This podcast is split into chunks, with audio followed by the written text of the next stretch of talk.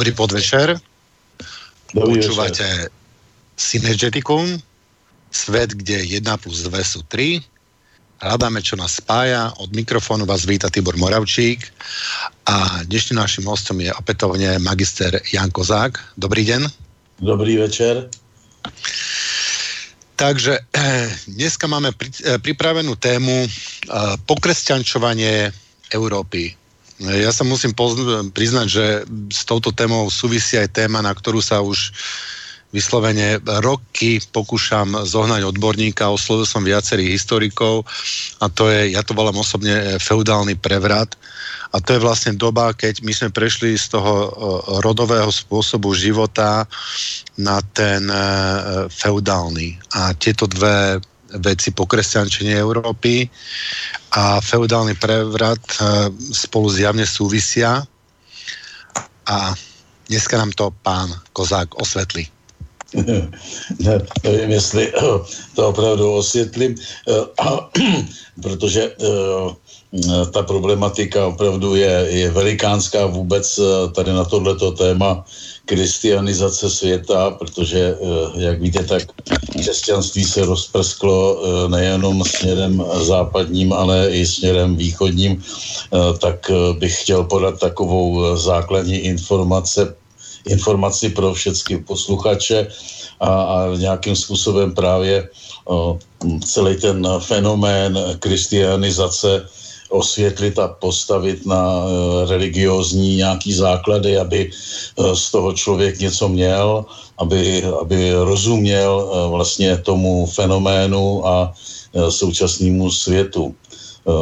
Tak, takže dostaneme se také na, na tuhle tu medievalistickou tématiku, protože to se v podstatě jedná o přerod teda té společnosti pohanský na na ten, eh, na ten středověký feudální systém eh, vlastně římský říše národa německého, tak jak se ustanovil v západní Evropě a jak prosazoval svoje, svoje právní představy a tak dále, že tak to je samo sebou to, to téma, který já dneska tak pro, prolítnu, tak to je na mnoho knih a některé ty knížky stojí za to si určitě přečíst, protože když někdo chce o tom vědět opravdu pořádně a do hloubky všechno, tak to já v takovýhle krátký relaci nemůžu vůbec ani postihnout. Tak můžeme začít, Tibore? Samozřejmě. Jo. Jsme, jsme, jsme samé uši. Já a. Dobře, tak já zdravím všechny posluchače uh, Slobodného vysílače a dneska teda dnešní téma bude fenomén kristianizace a šíření teda křesťanské ideologie a křesťanské potom ustanovené společnosti do celého světa, především potom hlavně v souvislosti s tím, že my jako eh, ve středu Evropy eh, jsme přijímali to křesťanství eh, zajímavým způsobem nikoliv z východu, ale právě potom hlavně především ze západu. Eh, takže eh, kdybych měl začít o, tom, eh, o tomhletom fenoménu mluvit, tak jako, jako přesvědčený gnostik a jako znalec gnostické ideologie a raného gnostického křesťanství, tak musím především zdůraznit, že, že to původní křesťanství bylo teda čistě duchovního, nesvětského charakteru, ba dá se říct protisvětského charakteru eh, a bylo to křesťanství gnostické.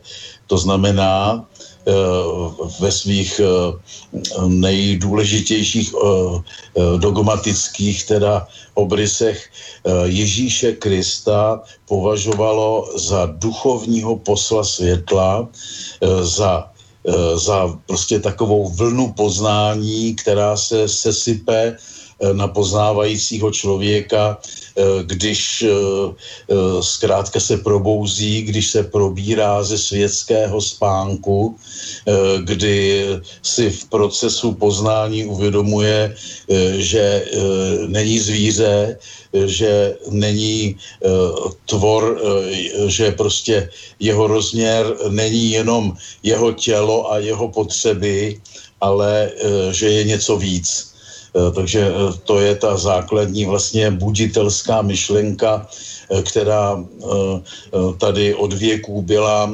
Měl jsem přednášky i pro svobodný vysílač, takže víte, že, že vlastně to je v podstatě dávná myšlenka védská, brahmanská, myšlenka árijská, Eh, která eh, v nás vytvořila, na které eh, prostě vlastně do, do dnešního dne stojíme a díky ní jsme, jsme lidmi, ale že svět se točí a přicházejí vlny jak, jak ze zhora, tak ze spoda, přichází den a noc a v rámci tohoto kolotoče potom dochází k všelijakým proměnám a smíšeninám a odrazům a nápodobám a e, z toho e, všeho e, tohohle toho odrazu že jo, a zrcadlení potom vznikají lidské dějiny. Takže původně gnostici a ty, jak se jakákoliv myšlenka objeví ve světě eh, pomocí slova, tak eh, to slovo je k dispozici všem a podle úrovně chápání potom s tím slovem ty jisté skupiny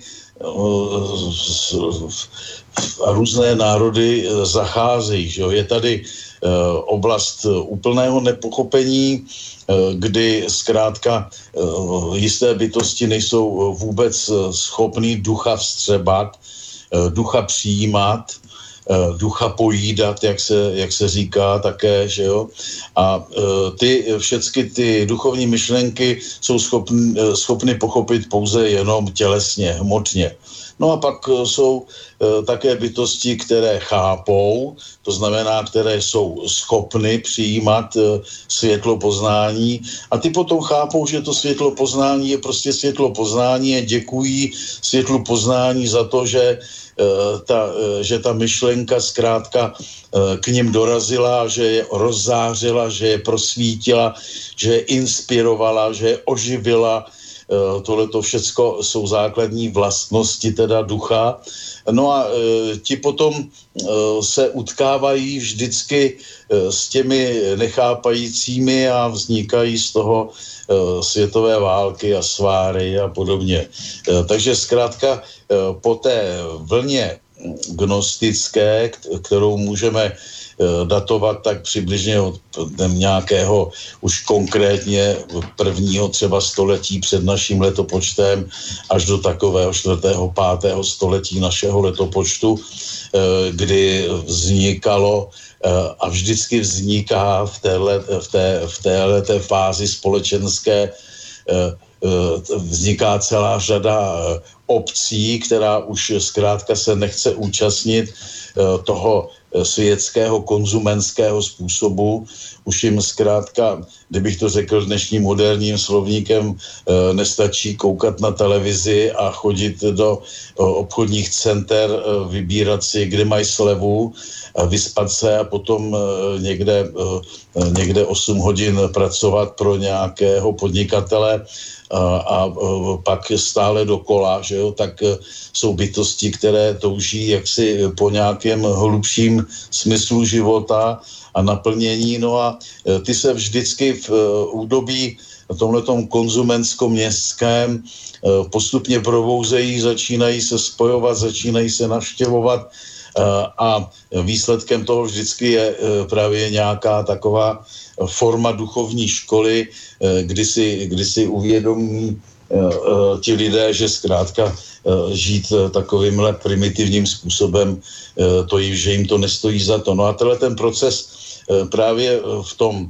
období helenistickém, v tom období začínajícího už vlastně mm, takového úpadku toho antického světa, tak se projevil tím, že se prostě všude možně ve východní části říše, především v Egyptě, v Sýrii, v Palestíně a tady v těle těch oblastech dnešního Turecka, začaly objevovat skupiny lidí silně ovlivněné východním učením, ať už přímo přímo teda brahmanským nebo Eh, nebo eh, buddhistickým. Buddhismus tady hrál takovou rozbušku při tom rozpuku křesťanství. Eh, no a začaly se rodit tyhle ty obce, těch podruhé zrozených, jak se říká, těch lidí, kteří zkrátka chtěli žít vyšším způsobem života, ne zkrátka jenom jako zvířátka.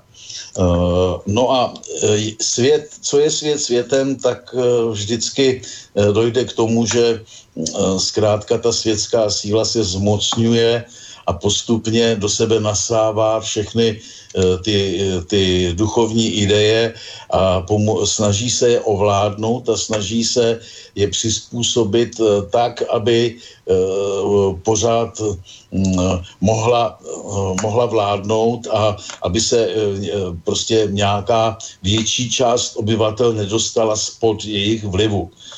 To, tomuhle tomu takovému jako mystickému šéfovi nebo e, pánu e, světa těla a jména, že jo, jak tomu říkal Buddha, e, tak gnostici říkali demiurgos a spojovali ho teda spojovali ho s židovským bohem Jahvem.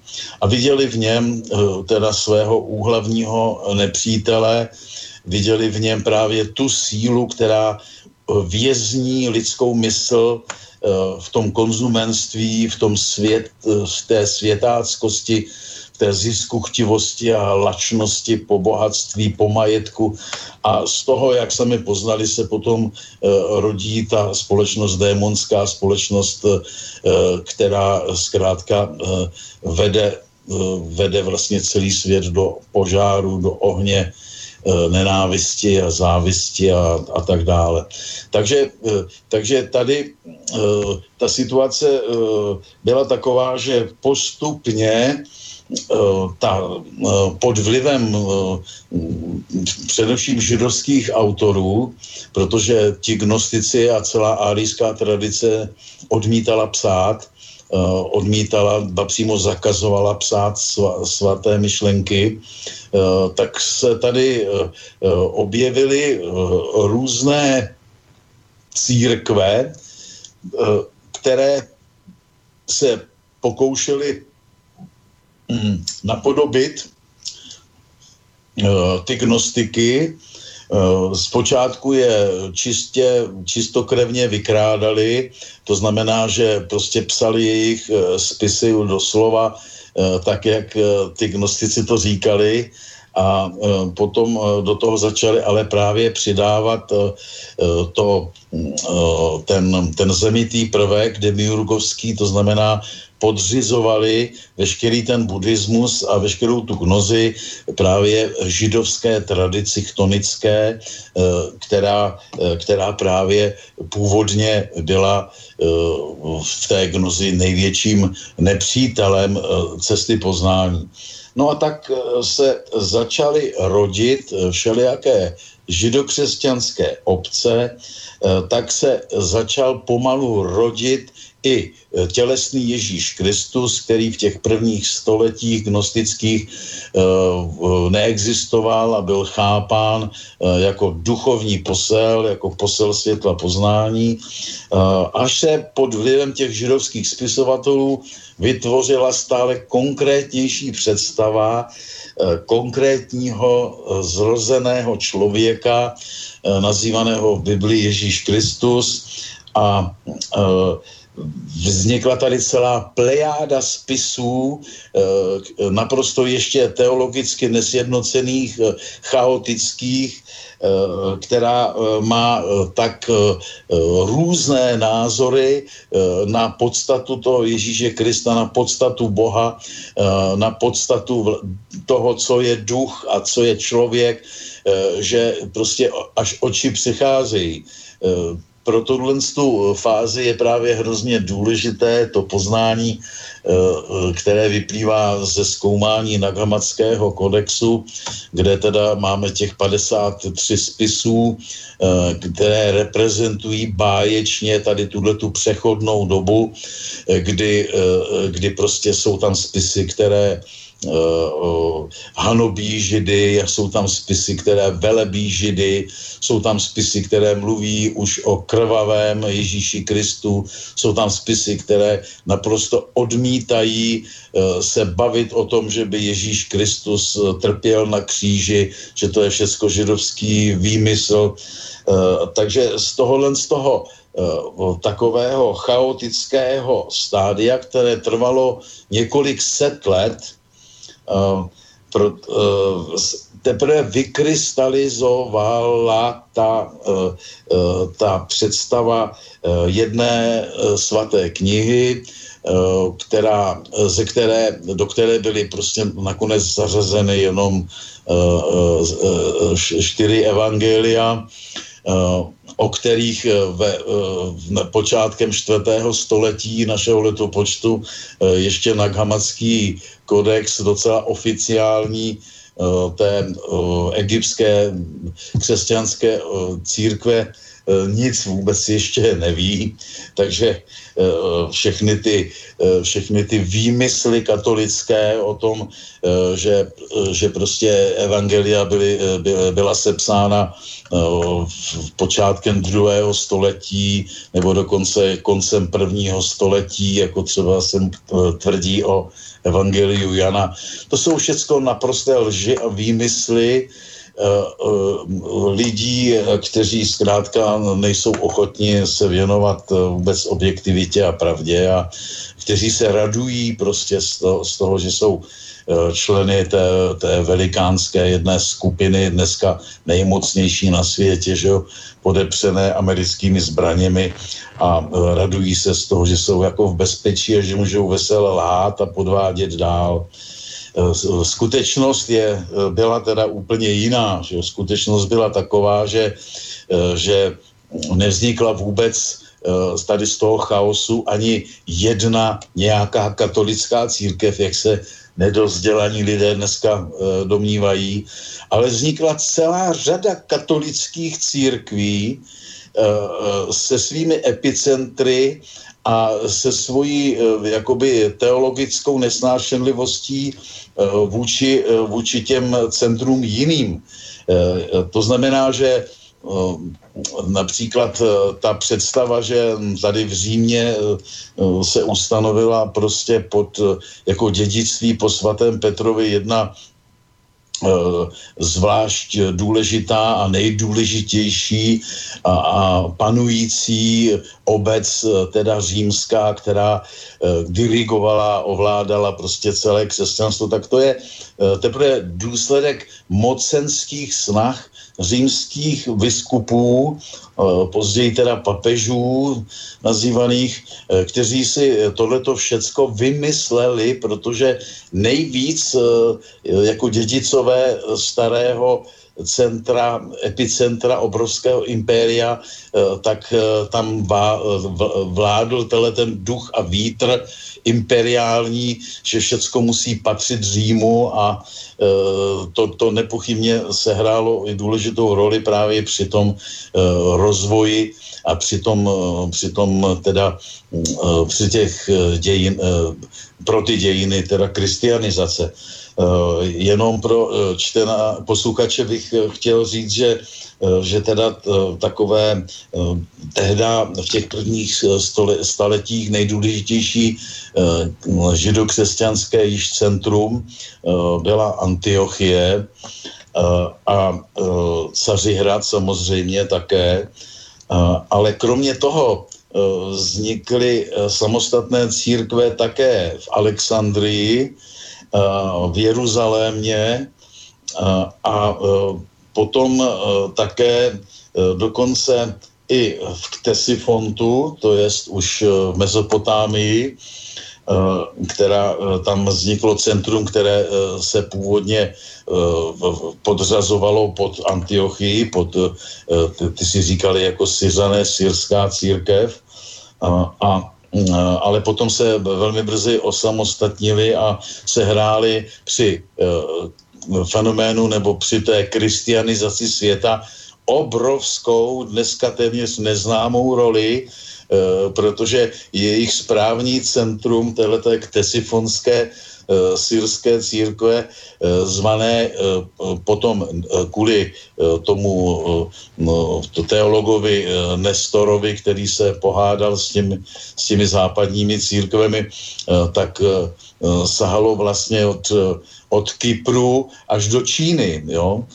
Takže mělo daleko víc biskupství a daleko víc vlastně věřících pod sebou než celá římská obec.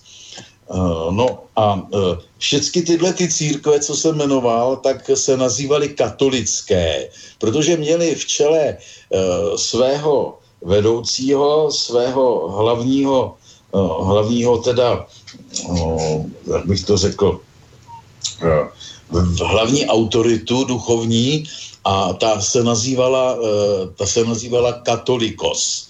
Eh, to je ten všeobecný řecky řečeno. Jo? To znamená, všechny se, tyhle ty církve se považovaly za všeobecné a jedině správné a byly jako v, teda v, té, v tom sousedském Eh, sporu eh, s těmi ostatními církvemi, ale přece jenom ta, eh, ty mocenská, ta dvě mocenská centra, to znamená Řím a potom Cařihrad, Konstantinopol, tak se hrály tak jako vždycky roli těch takových unifikátorů, sjednotitelů.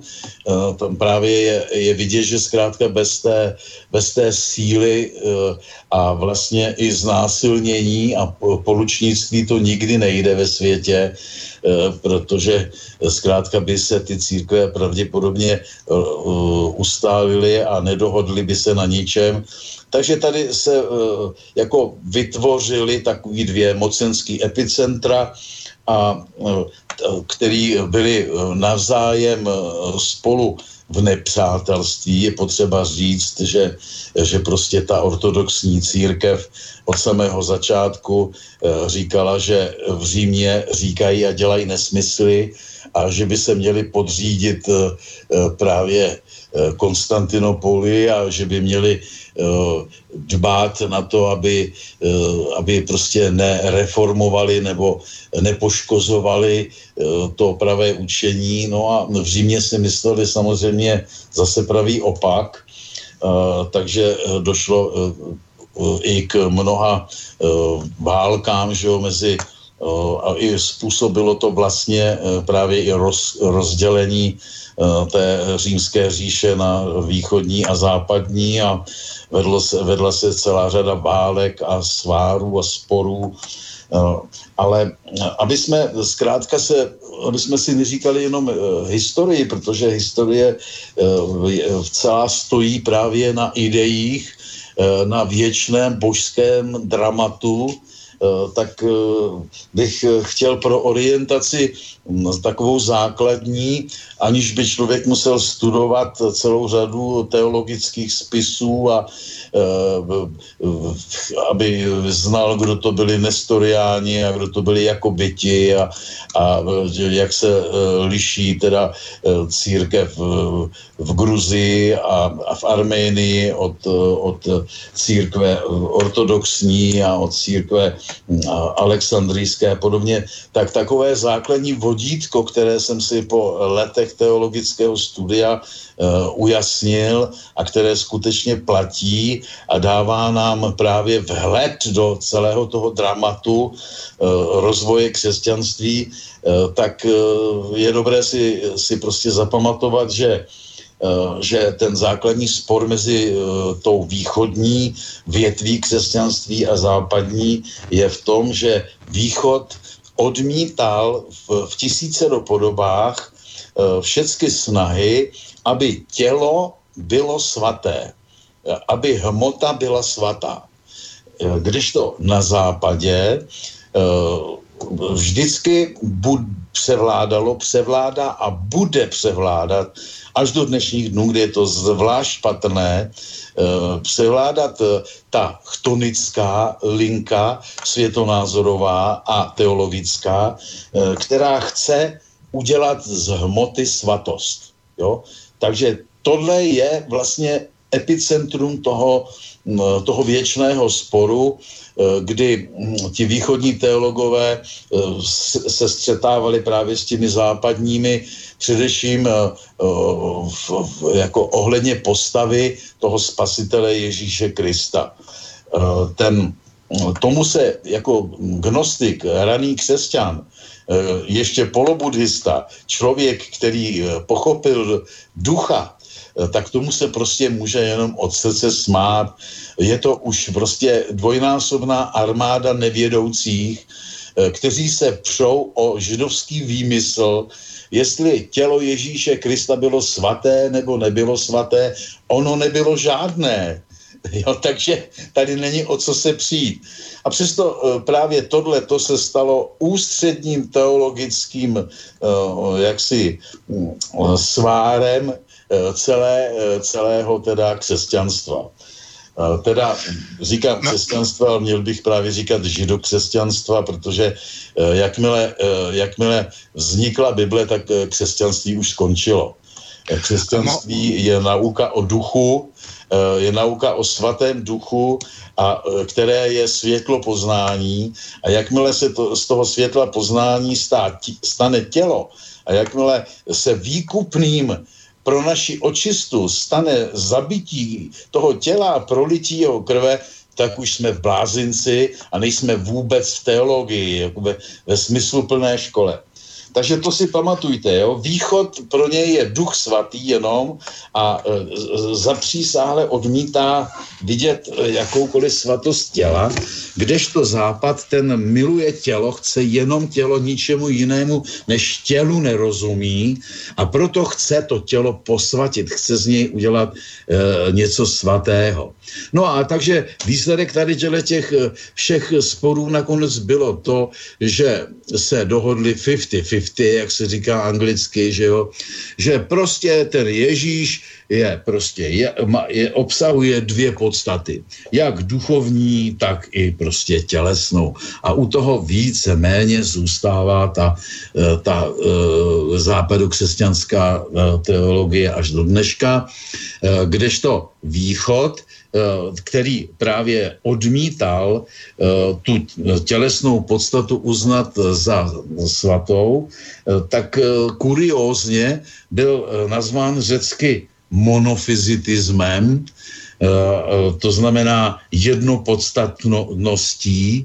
A když, to, když slyšíme fyzis a fyzika, to řecké slovo, tak hnedka jsme prostě ve hmotě, eh, takže vlastně ty všechny východní duchovní, kteří odmítali tu svatost těla, tak když se nazývají monofyzité, tak si myslíme, že to jsou lidé, kteří si mysleli, že právě Ježíš byl pouze tělo, ale není to tak. Jo? Není to pra- tak je to právě naopak.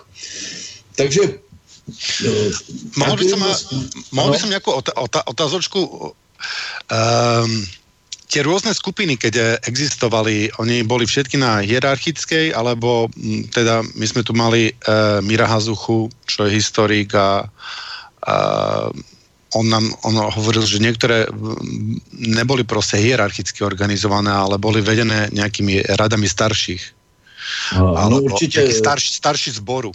Ano, určitě tak eh, tam ten, ten přístup. Tady, tady jde o to, že, že, pra, že pro, pro to prosazení toho duchovního učení je, je, je prostě důležité právě to, že, že vlastně ti duchovní lidé ty jsou svobodní, to znamená, že vytvářejí nějaké takové rady starších přirozeně, když to Eh, pro ty eh, světské typy, eh, kteří chtějí zkrátka ovládnout svět a zmocnit se ho, tak je typické, že právě trvají na té hierarchii. Teď víte, že třeba obrovské hnutí buddhistické, které vydrželo tisíce let, že až do dneška, tak nemá žádného papeže, že dokonce právě i ta pravoslavná východní církev ruská Eh, se odlišuje. Ostatně i, ty, i ta ortodoxní od toho západního pyramidálního systému tím, že taky, eh, taky eh, mají ty, ty jednotlivý centra svoji samostatnost a jako pochopitelně, že podléhají teda nějakému tomu hlavnímu teda vedení, ale není to tam tak zkrátka pyramidálně vytvořené jako u toho katolictví. Tam je to, tam je to až zrůdné doslova, že jo? Víte, že tady celý ten proces toho mocenského, té mocenské pyramidy nakonec uh, byl zakončen v 19. století až vyhlášením neomil, neomilnosti papeže. To znamená, že ten člověk, který se ujme úřadu papeže, tak cokoliv řekne, tak prostě musí být pravda, nemůže to být ani omyl, ani nepravda. Takže tady, tady vidíte, kam, kam až to zkrátka vede.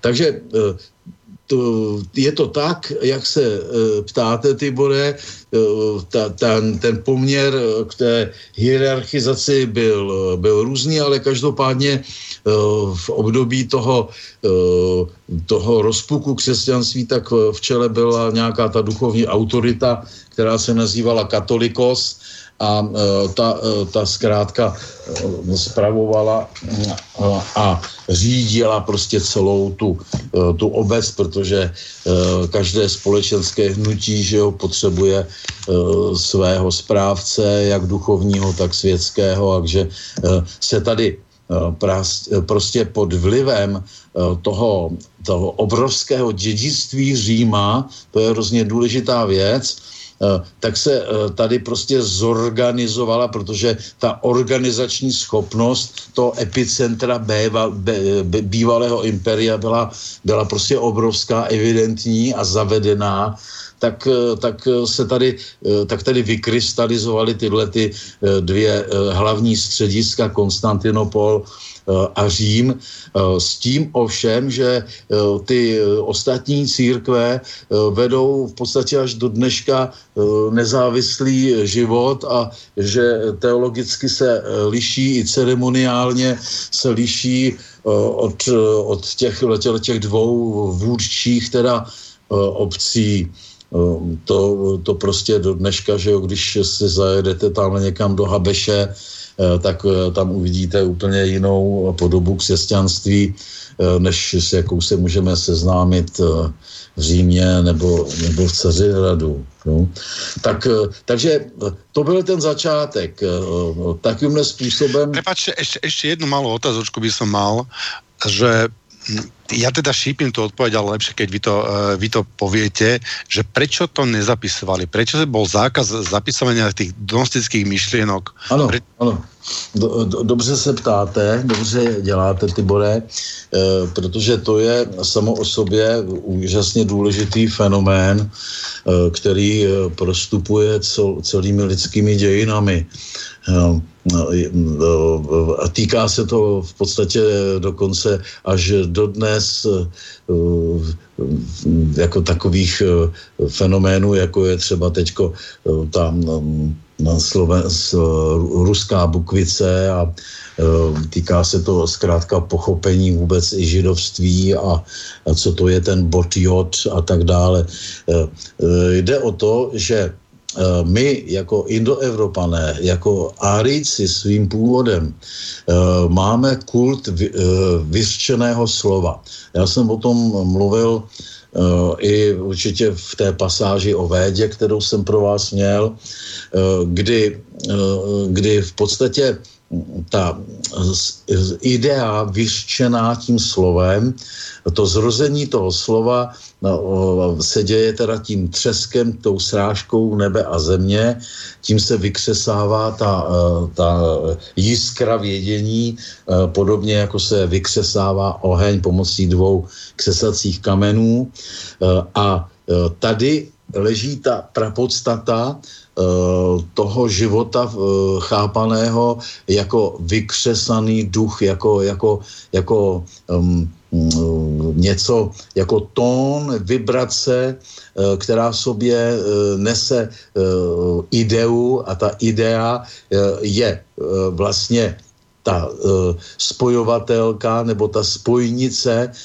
mezi tím věčným a nikdy neumírajícím duchem, který je mimo tělo a mimo smrt a mimo čas a e, s námi, kteří e, jsme právě uvězněni v těle, uvězněni v čase a čeká nás vždycky smrt. Jo? Takže e, ta spojnice tady byla od samého začátku chápána právě přes tu ideu.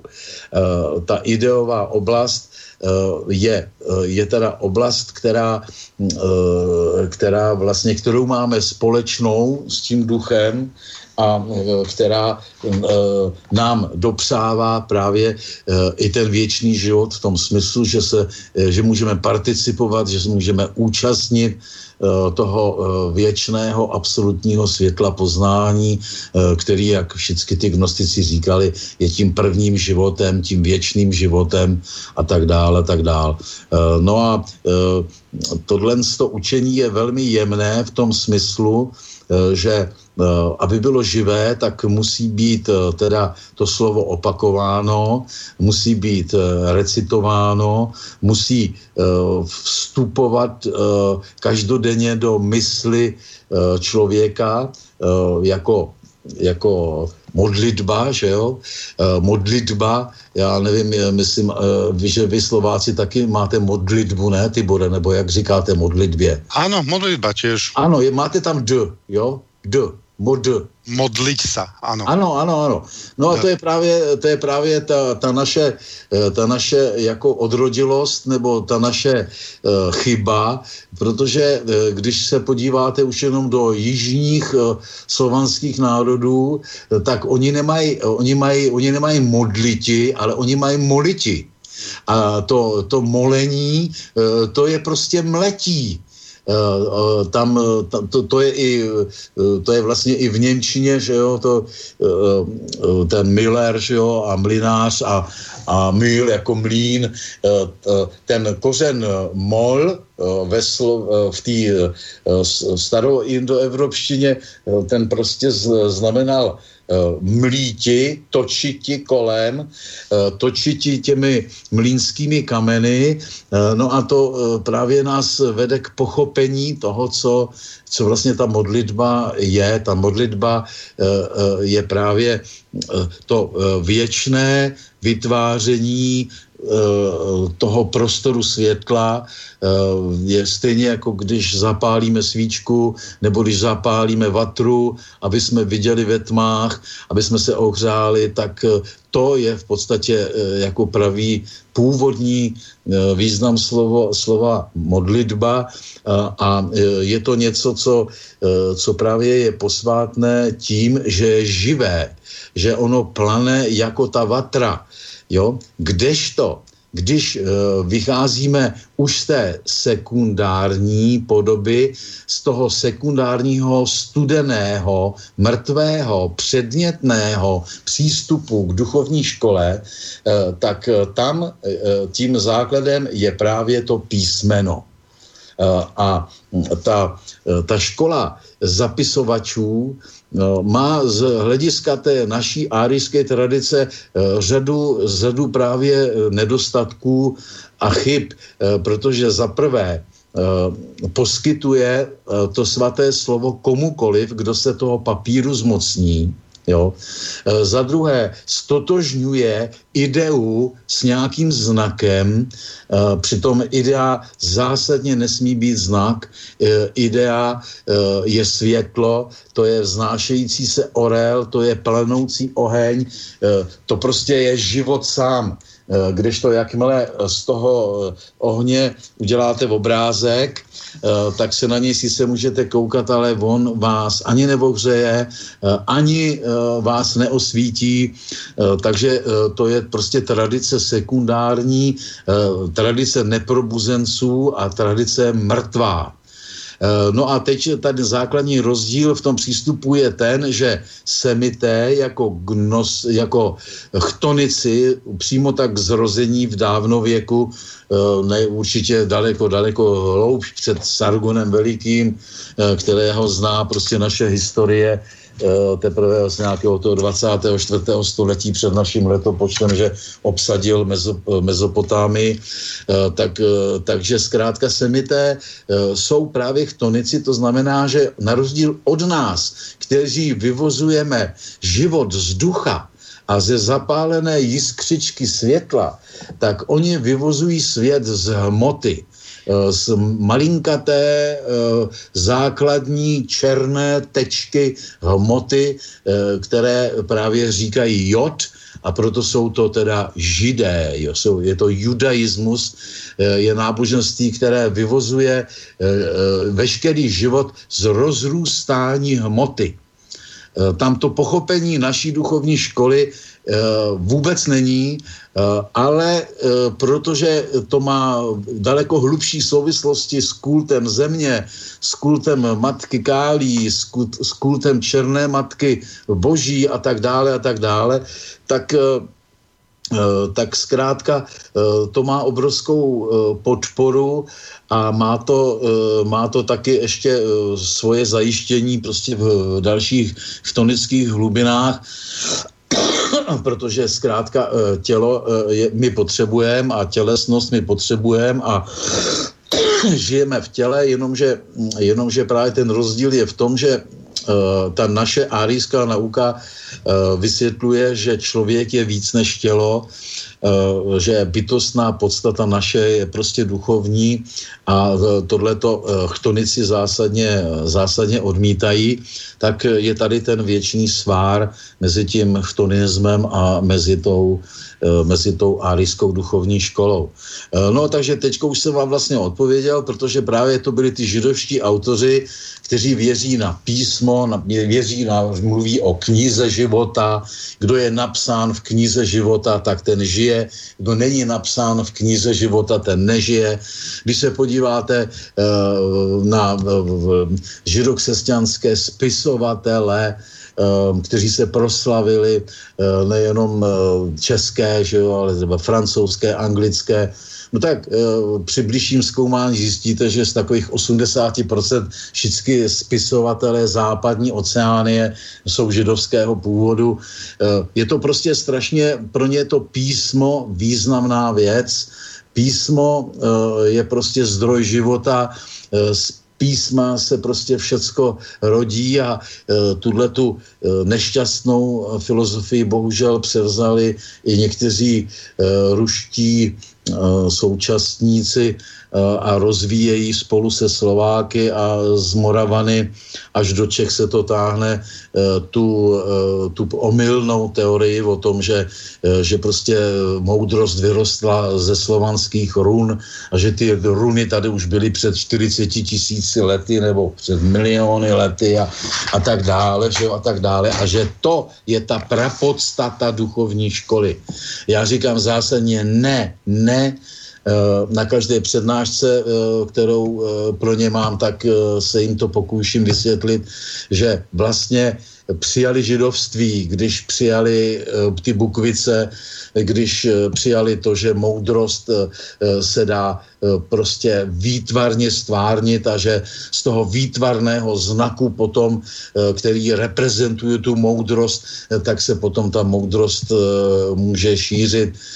Je to, je to velmi dramatické, velmi zajímavé, protože, protože samozřejmě, že existují písma ve všech národech, že dokonce je i zaznamenán takzvaný pálíský kanon, i buddhismus teda má své svaté písmo, ale tam je potřeba to vidět přece jenom trošku v jiných souvislostech. Tam došlo k tomu zapsání vyloženě ze strachu, kdy to nařídil nějaký ten sri lanský panovník, protože ze severu Eh, tam přilítli nájezdníci a eh, vyvraždili a zlikvidovali spousta buddhistických mnichů a klášterů a on se zděsil, že by to svaté učení mohlo teda úplně zmizet, když by byli vyvražděni všichni ti, kteří to uměli na spaměť a z toho důvodu teda to potom nechal zapsat. Takže eh, to je přece jenom trošku něco jiného,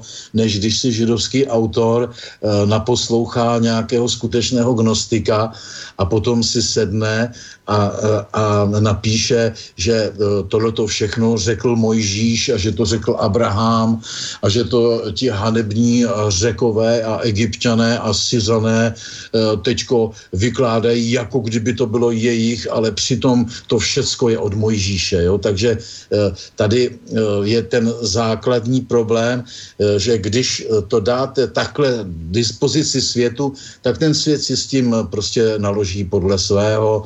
To znamená, že si to prostě přisvojí, že to přejinačí, eh, že eh, vlastně můžeme říct, že eh, celý, vlastně celá Bible vznikla postupnou interpolací židovských myšlenek do těch původních gnostických myšlenek. A když ty interpolace židovské převážily ten původní materiál, eh, tak se to prostě prohlásilo za svatou knihu židovskou a eh, tam je hm, zvlášť třeba v Pavlových dopisech, eh, spousta velice krásných gnostických myšlenek, které které prostě hm, ti židé akorát vykradli a přisvojili si a které samotné židovství by nikdy nebylo schopno vůbec ani pochopit. Že jo? To je právě to nej, nej, nejlegračnější, že, eh, že prostě v té Bibli jsou myšlenky eh, jenom tak scizené, které vlastně ti židé pravověrní ani nejsou schopní pochopit, protože oni prostě toho ducha vůbec nechápou. Oni ho dokonce nenávidějí, že jo? Tak to, to je velmi dramatická, dramatická situace.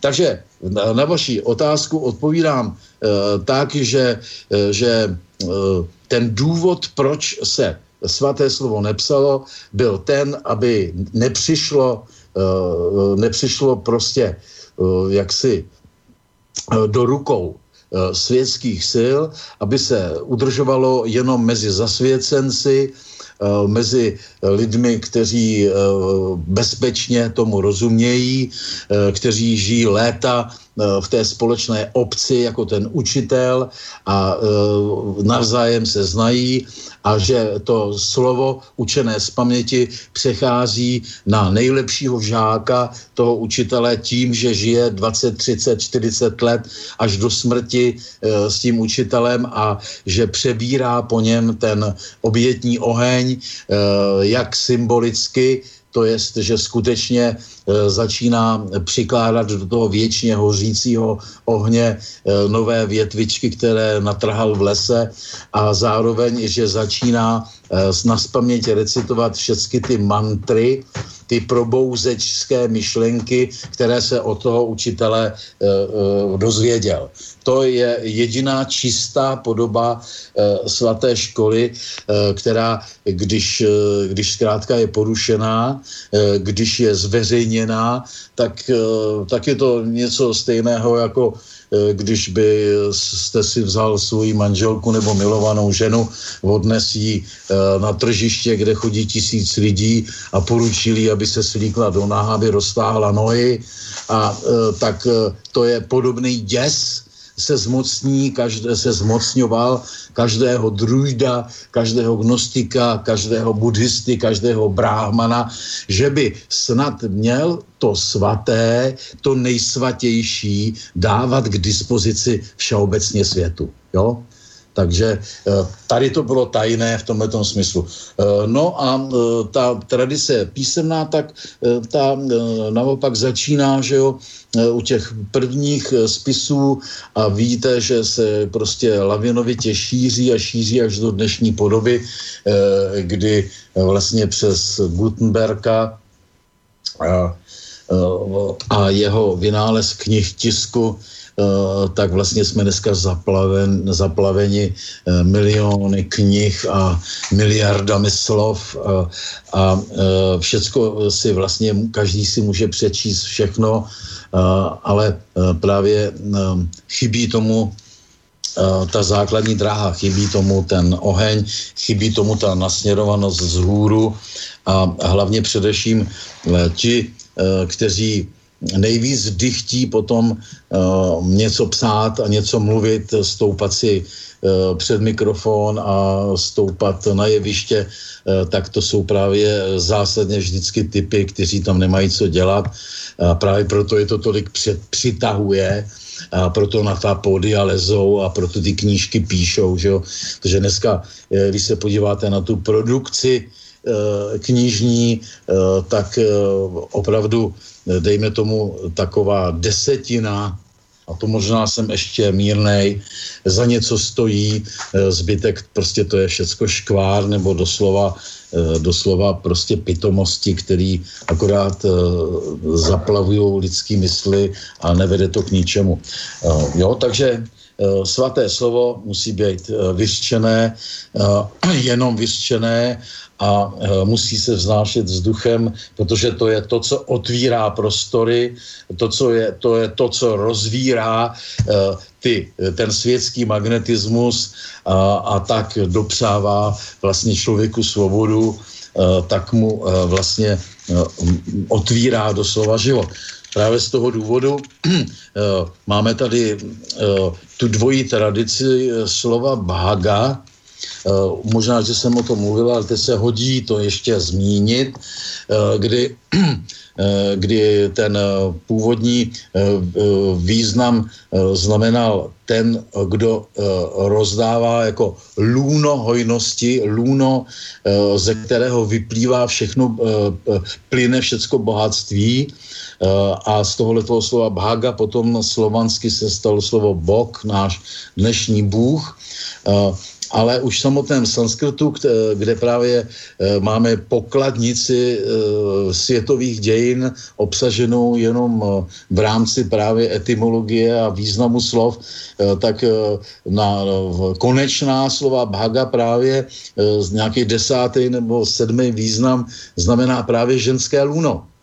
No a o tohleto právě, eh, o tohleto lůno a o jeho podstatu eh, vlastně jde eh, v tom, v tom boji ve světě. To je vlastně ta největší válka je o to mateřské lůno.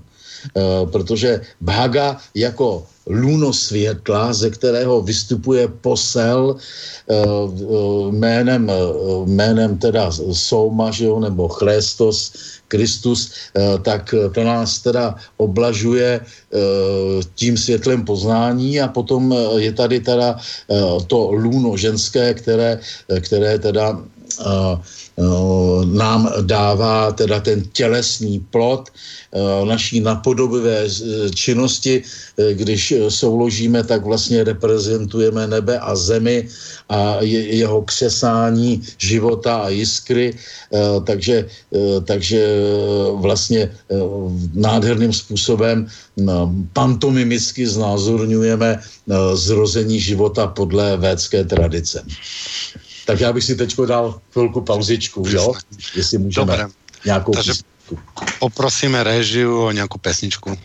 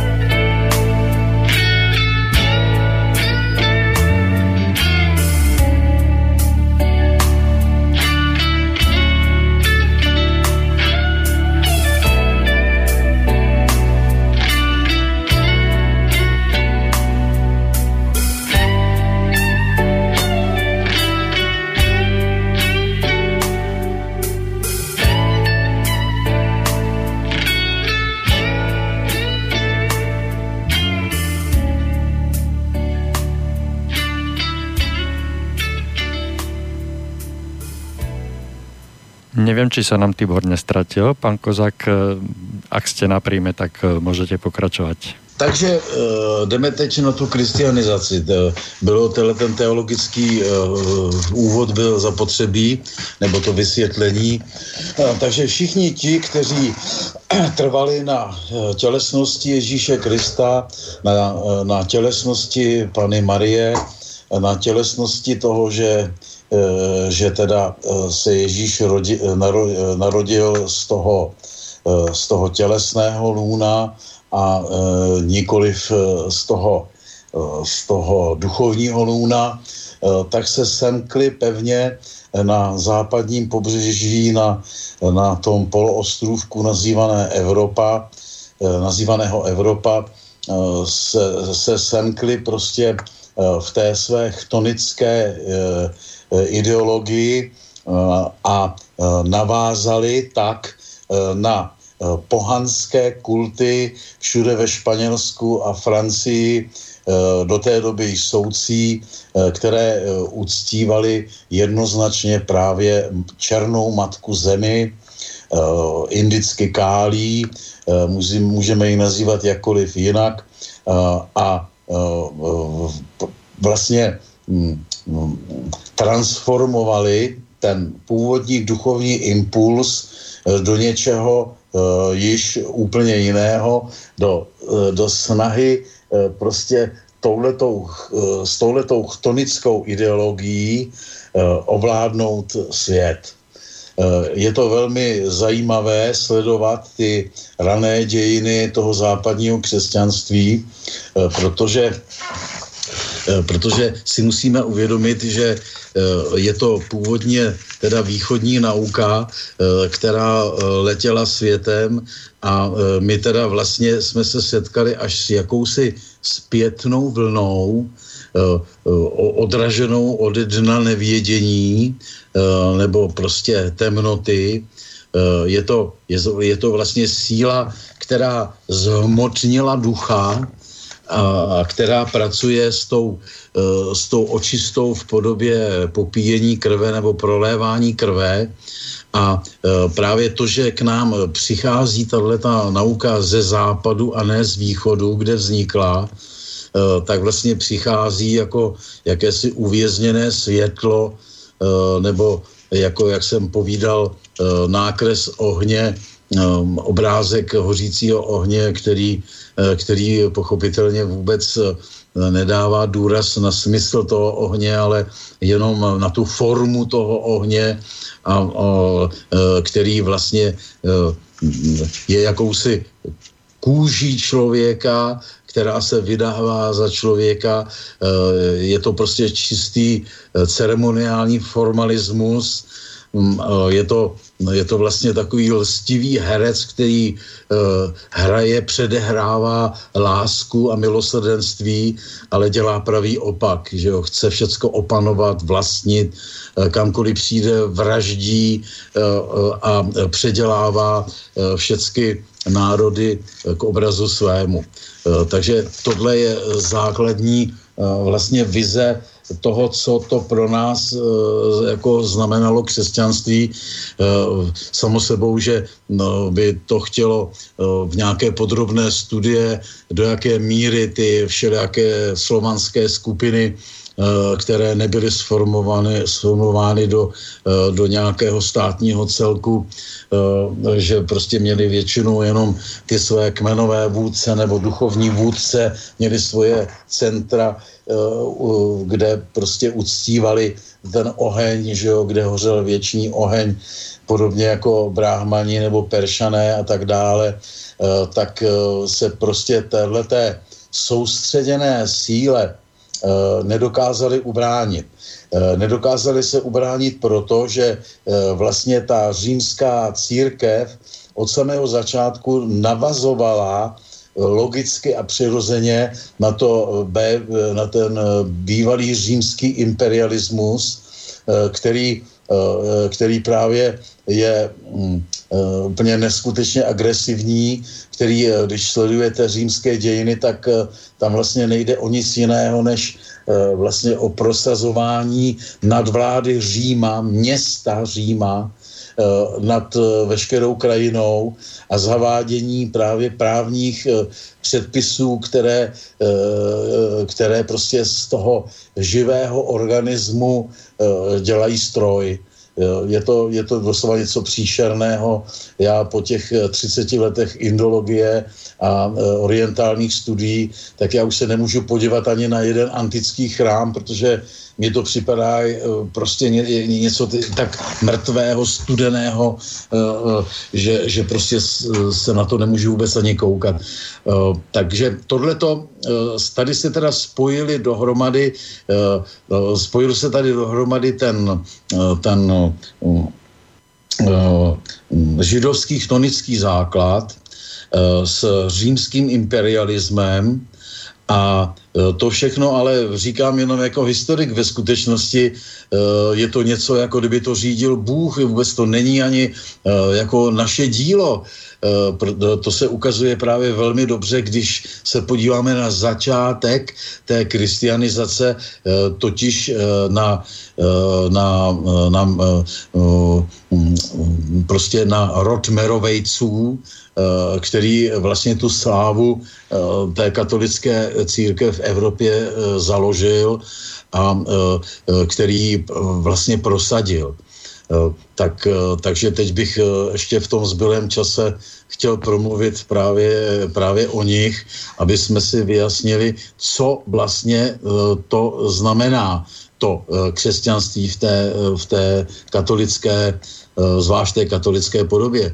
Eh, ten Merovejci teda je franský královský rod, eh, samotné, eh, samotného člověka by to příliš nenapadlo, ale když se blíž na to zaměříte, tak zjistíte, že vlastně tam to obsahuje to slovo mér, moře, a možná dokonce i jako matku, čo to znamená jakoby matku moře, a že ten mytický Merovech, ten první mytický e, král, který pravděpodobně e, je právě tou božskou silou, která e, vystoupila z vod mořských a začala ze západu prosazovat ten oceánský nebo atlantský způsob života, tak ten, ten otec rodu podle mýtů, které které jsou o něm známy, tak měl dva otce.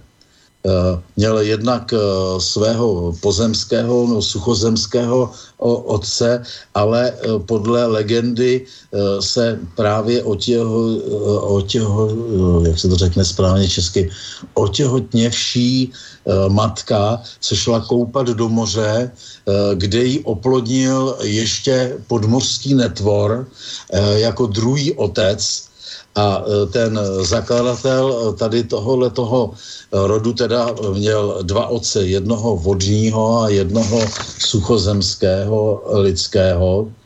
A e, z toho pak samozřejmě vyplývá i ten oceánský nebo vodní, vodní jako to vodní prostředí, které tato ideologie nastoluje a která je pro současný svět protože díky té obrovské schopnosti rozvoje techniky a té naprosté oddanosti vůči, vůči hmotě a e, vůči rozvoji prostě e, a zkoumání materií a výrobků z materií a podobně, tak to ovládá dneska, dneska celý svět. samozřejmě, že dočasně, že jo, ale dneska ta nadváda je tak obrovská, že proti tomu žádný pigmejci nebo Ujgurci nebo Mongolové nebo Slováci naprosto nic nezmůžou. Eh, jsme zcela pod vlivem eh, tohohle toho mořského netvora, eh, který prostě na nás útočí a který nás ovládá. Takže tenhle ten Merovech jako zakladatel rodu a jeho teda, jeho první historický syn Childerich Eh, eh, sídlili 85 eh, kilometrů od dnešního Bruselu, kde bylo jejich teda královské město, které se nazývalo Turné, zajímavě, Jo, a byli to teda jako pokrevně nebo rasisticky řečeno frankové, to znamená jako germáni. A, a ten, ten, ty merovejci hlavně v podobě toho jejich nejslavnějšího krále Chlodvíka I. V, v podstatě udělali smlouvu a dohodli se nebo zachránili víceméně nebo navázali, nebo jak to mám říct, to svoje, svoje takové hm, partnerství s tím židokřesťanským představitelem tradice teda římské, který tehdy už díky, eh, díky právě těm eh, všem vpádům eh, různých národů do římské říše už ani nesídlil v Římě, ale v Raveně. A tady došlo právě k tomu zázračnému a důležitému spojení teda toho židokřesťanství s tou atlantskou nebo vodní filozofií západu, s tím chtonismem, která vlastně vytvořila potom celý ten obrovský tlak a rozpuk toho západního křesťanství, které vlastně bylo už antikřesťanstvím od samého začátku, protože uctívalo prostě toho krvavého Ježíše a uh, chtělo pít jeho krev a jíst jeho, jeho tělo a podobně, uh, tak, uh, tak tady vznikla strašně důležitá vazba, takový most, který potom se promítnul do organizace celé Evropy a do postupného imperiálního tlaku směrem, směrem na východ. Eh, tenhle ten eh, Chlodvík první eh, vlastně mu bylo umožněno, aby, aby prostě začal být velkým králem tím, že vyhnal poslední Římany, to byla právě ta doba, kdy už vlastně se ta západořímská říše rozpadla a po rozpadu Říma eh, tam eh, prostě v té Francii vládnul vlastně eh, syn římského velitele té, té, té Gálie, že jo, té, té oblasti, kterou původně dobil Julius Caesar, který se jmenoval Siagrius a který prostě po svém tatínkovi, který byl vrchním velitelem Eh, římské armády tam usídlené, tak se stal vlastně králem, že jo, samostatným králem eh, toho, tohohle toho území, tak to prostě ten rozpad umožnil, ta nemožnost už té obrovské organizace, aby na pomoc tomuhle tomu Siagriovi tam poslal Řím třeba další čtyři legie nebo podobně, tak zkrátka začaly ty Eh, ty merovejci se eh, po té Francii eh, roztahovat.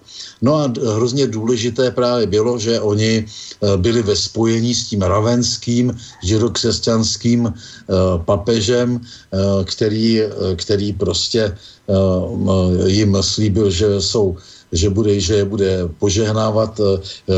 Oni se mu jako podrobili a mm, tak e, vznikla tato důležitá e, vazba e, mezi teda tím římským biskupem a mezi tím mocenským centrem, které právě pro nás velmi zajímavě vlastně je z toho Bruselu. Jo?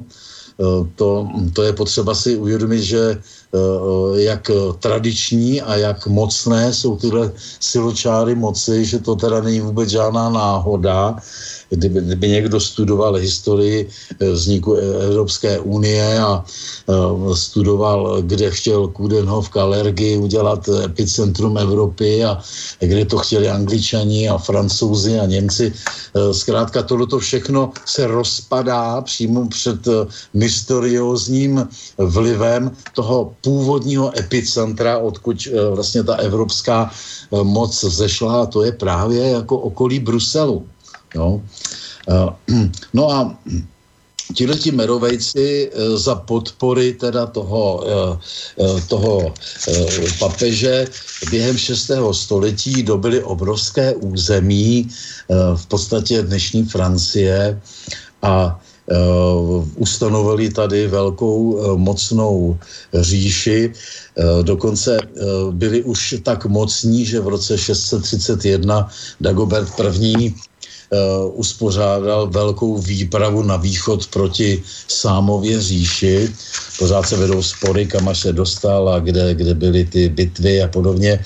Ale uh, je vidět, že, že zkrátka ty ambice uh, téhleté franské říše už byly světovládné, byly prostě opravdu pravě starořímské a že už tam ta snaha po světovládě seděla prostě od začátku.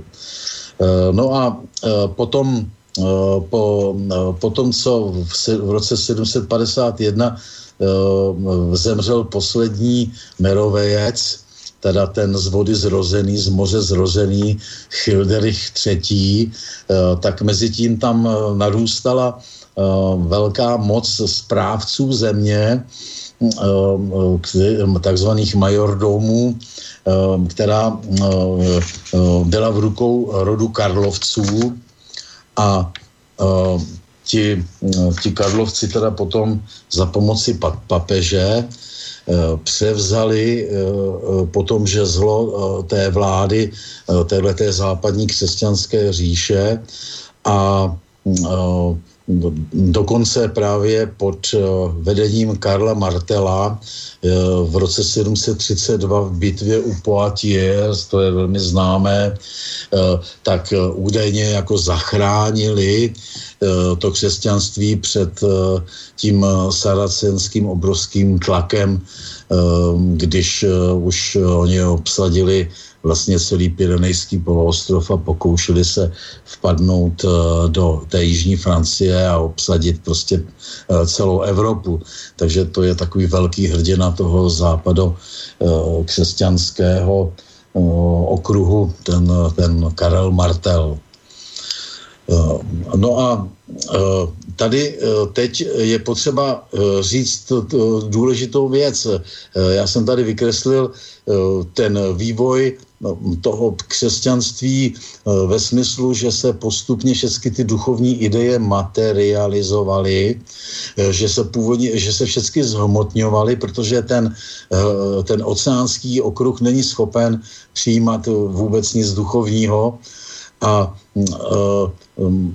mluvil jsem taky, taky o tom, že, že vlastně Bible vznikla vlastně eh, lží, jako podvodem, lstivou činností židovských eh, spisovatelů, kteří vpisovali pořád do těch nově vytvořených takzvaných křesťanských textů židovský materiál, vytvořili tam i tu svoji postavu židovského spasitele, vnesli, právě rozvrátili zcela to původní naše křesťanství v tom smyslu, že do toho toho našeho obřadu chleba a pití moštu, eh, tak eh, ho proměnili právě na eh, pití krve a jedení teda těla toho židovského spasitele.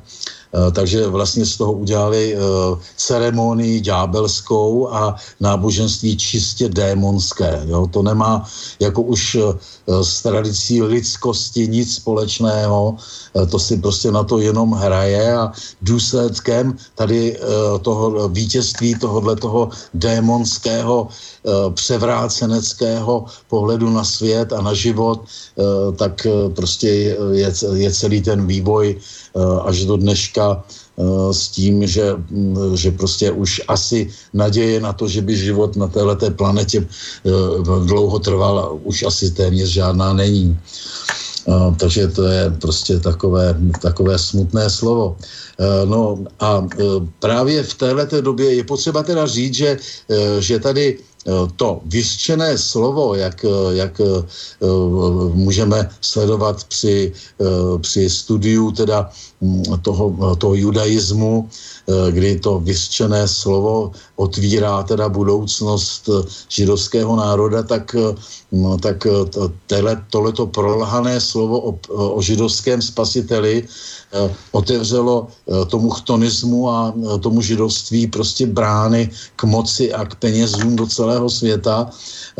A krásným příkladem právě toho, že co čím vzniká, tím také trvá, je permanentní, tisíce let trvající prolhaná propaganda a e, falešné obvinování e, všeho e, pohanského světa ze všelijakých přečinů e, s následkem, e, že prostě se tam musí udělat křížová výprava a všechno se tam musí spálit ohněm a mečem, znásilnit české ženy a odvést děti do otroství a tak dále, tak e, to je, to je ta blahodárná činnost e, téhleté e, organizace nebo tohleto spiknutí vlastně chtonického protisvětu, která, která trvá v brutální podobě až do dneška naprosto, eh, naprosto jednoznačně. Eh, takže takovým eh, dobrým důkazem toho, co vlastně tohleto spiknutí znamenalo, je vytvoření takzvané Konstantinovy nadace, která má pro dějiny kristianizace obrovský význam. Eh, jedná se o falzum, které eh, které uh, tvrdí, že Konstantin Veliký, to znamená ten, který přijal to židokřesťanství jako jediné státní náboženství v římské říši, takže daroval římskému biskupovi vlastně vládu nad celým světem, že mu svěřil veškerou moc a schopnost uh, pomazávat a určovat uh, všechny krále na celém světě. Uh, vlastně mu zaručil jakoby absolutní bohatství a světskou moc na světě, že mu vlastně všecko patří. Je to naprosto šílený materiál. Já jsem ho četl a nechtěl jsem věřit té úžasné drzosti tehdejších papežů, co byli schopni tito, tito uh, tito kriminálníci ve své pravé podobě a zuřivci a uh, ziskuchtivci s jedinou touhou po světské moci vyplodit za paskvil, eh, který na první pohled každému eh, vzdělanějšímu člověku ukazuje, že to je prostě podvod, že to je lež, že to není možné. Přesto podle téhleté Konstantinově nadace, které se tehdy věřilo, eh, tak se prostě odehrávaly dějiny celého prostě raného a i vrcholného křesťanství, protože to, že se jedná evidentně a jasně o e, podvod a o falzum, e, tak dokázali teprve, e, teprve vlastně humanističtí vědci z, z, prostě z, z Francie, ze severní ze, sever, ze severní no, oblasti Francie.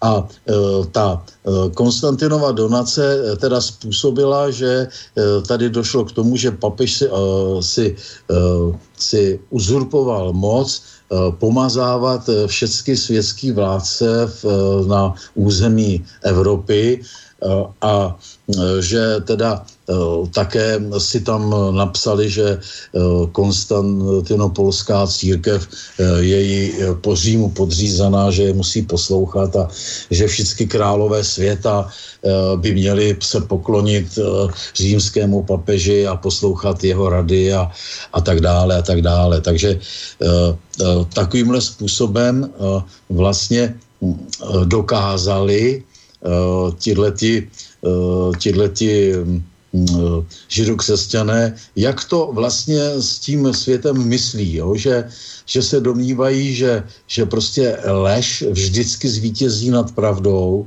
že podvod vždycky zvítězí nad čestností eh, a tuhletu, eh, tuhletu kulturu oni se rozhodli teda rozšiřovat všude tam, kam jejich moc sahá s tím teda hlavním teologickým výsledkem, že, eh, že všichni teda lidé budou podrobeni eh, tomu chtonickému božstvu, které je božstvem osudu a smrti, že, jo?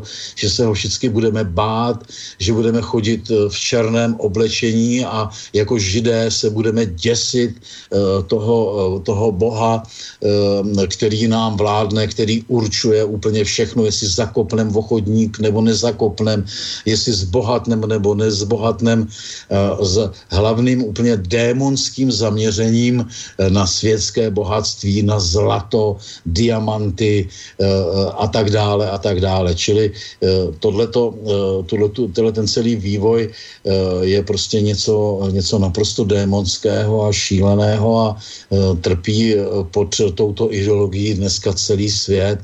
Eh, stojí to 100 miliony mrtvol a eh, zničení všech národních kultur a národních tradic eh, je, je zatím prostě zničení moře a zničení všech, všech pralesů a, a přestavění všechno právě do té formální mrtvé podoby toho rozrůstajícího se města průmyslových zón a, a dalších a dalších přisídlenců v panelácích a podobně. A, a je to prostě naprostá katastrofa. Takhle to jako gnosticky e, je možné, je možné popsat. Protože člověk byl zbaven e, veškeré možnosti e, skutečně se duchovně oživovat, duchovně žít, eh, protože mu bylo vysvětleno, eh, že, že je od své podstaty kriminálníkem a hříšníkem, že je prostě lumpem a není zbytí, aby nebyl lumpem a jediné, co může dělat, je vzývat Boha všech těch krvelačných kriminálníků, aby mu dopřál dlouhý život a pořádný lup. Jo? Takže tohle je mm, pravá podoba, pravá tvář teda toho eh, antikřesťanství, které se nazývá křesťanstvím, eh, ale eh, samozřejmě, že v té oblasti, kterou tohleto antikřesťanství dobilo, Eh, tak eh, mocenským způsobem eh, navedlo všechny poddané k tomu, aby opakovali všechny ty větičky, které údajně mají vést ke spáse,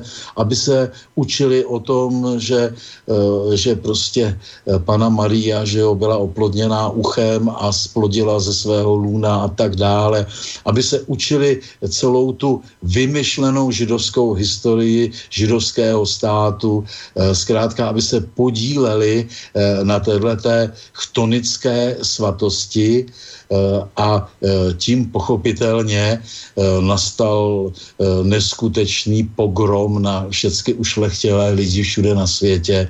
Pogrom, který trvá do dneška, protože jakýkoliv člověk, který se odváží říkat pravdu, jakýkoliv člověk, který se postaví za svůj národ, za svoji tradici, no tak je dehonestován eh, a, a zničen, že jo, zabit nebo pomluven a tak dál. Eh, takže eh, tady je prostě zakopán kořen současnosti, kořen, kořen současného dění a jiným způsobem než pomocí pravdy není možné vlastně ty dějiny a tu současnost interpretovat. Jo. Jo, teďko, no. No už eh, máme 20. Budeme končiť. No, takže budeme končiť. E, e, dostali sme sa teda na začiatok toho pokresťančovania Európy. Mne bolo jasné, že to asi celé dneska nezvládneme. Takže s vaším súhlasom by sme to dali o 4 týždne ďalej. Dobře. To 6. 2. 6. 6. februára. To je zase úterý, jo? To zase úterý, o 4 Dobře. týdny aby sme si potom prešli, jak vlastne toto náboženstvo lupičov, ktoré schvalovalo lup, sa tu prehnalo našimi krajinami. Tro, trošičku nás, aj tie prvé kniežatá, naše e, moravské a tak ďalej by nás e, zaujímalo a teda aj čo s tými, ktorí to nakoniec popreli, ako skončili tí, ktorí odmiet, odmietli toto pokresťančovanie, či to, ako, ako to fungovalo na východe, či to bolo v Rusku inak, pokud máte nějaké informace, alebo... Ano, co, co, co o tom vím, tak, tak eh, řeknu, nejsem eh, znalec zrovna ruských dějin, když se podíváte eh, právě na ty všelijaký alternativní spisy nebo myšlenky lidí, kteří právě se dívají z toho pohanského nebo staropohanského pohledu na kristianizaci Ruska, no tak tam jsou úplně příšerné věci. Já se na to ještě podívám, ale říkám, že to je něco takového, co co by bylo potřeba delší dobu studovat, aby člověk eh, věděl eh, naprosto seriózně, že opravdu nějaké ty statisíce mrtvých v Kienské Rusy, co jsem se dočet, že jo, vlastně holokaust eh, vlastně ruského národa, jo, který, který teda byl pevně zakotven v tom, v tom pohanském kultu, védského původu, tak jestli opravdu k němu došlo, nebo jestli jsou to informace přehnané. Já se na to podívám mm-hmm. a budeme pr- prostě pokračovat v té kristianizaci no. Evropy příště, jo? Takže uh, píšu si 6.2. jo? 6.2. Len pre poslucháčov o dva týždne máme alternatívne vzdelávanie s Pavelom Kramerom, ktorého v jednej zo svojich relácií doporučil Emil Pálež ako odborníka na alternatívne vzdelávanie. E, takže to je veľmi zaujímavá téma, sa teším na to.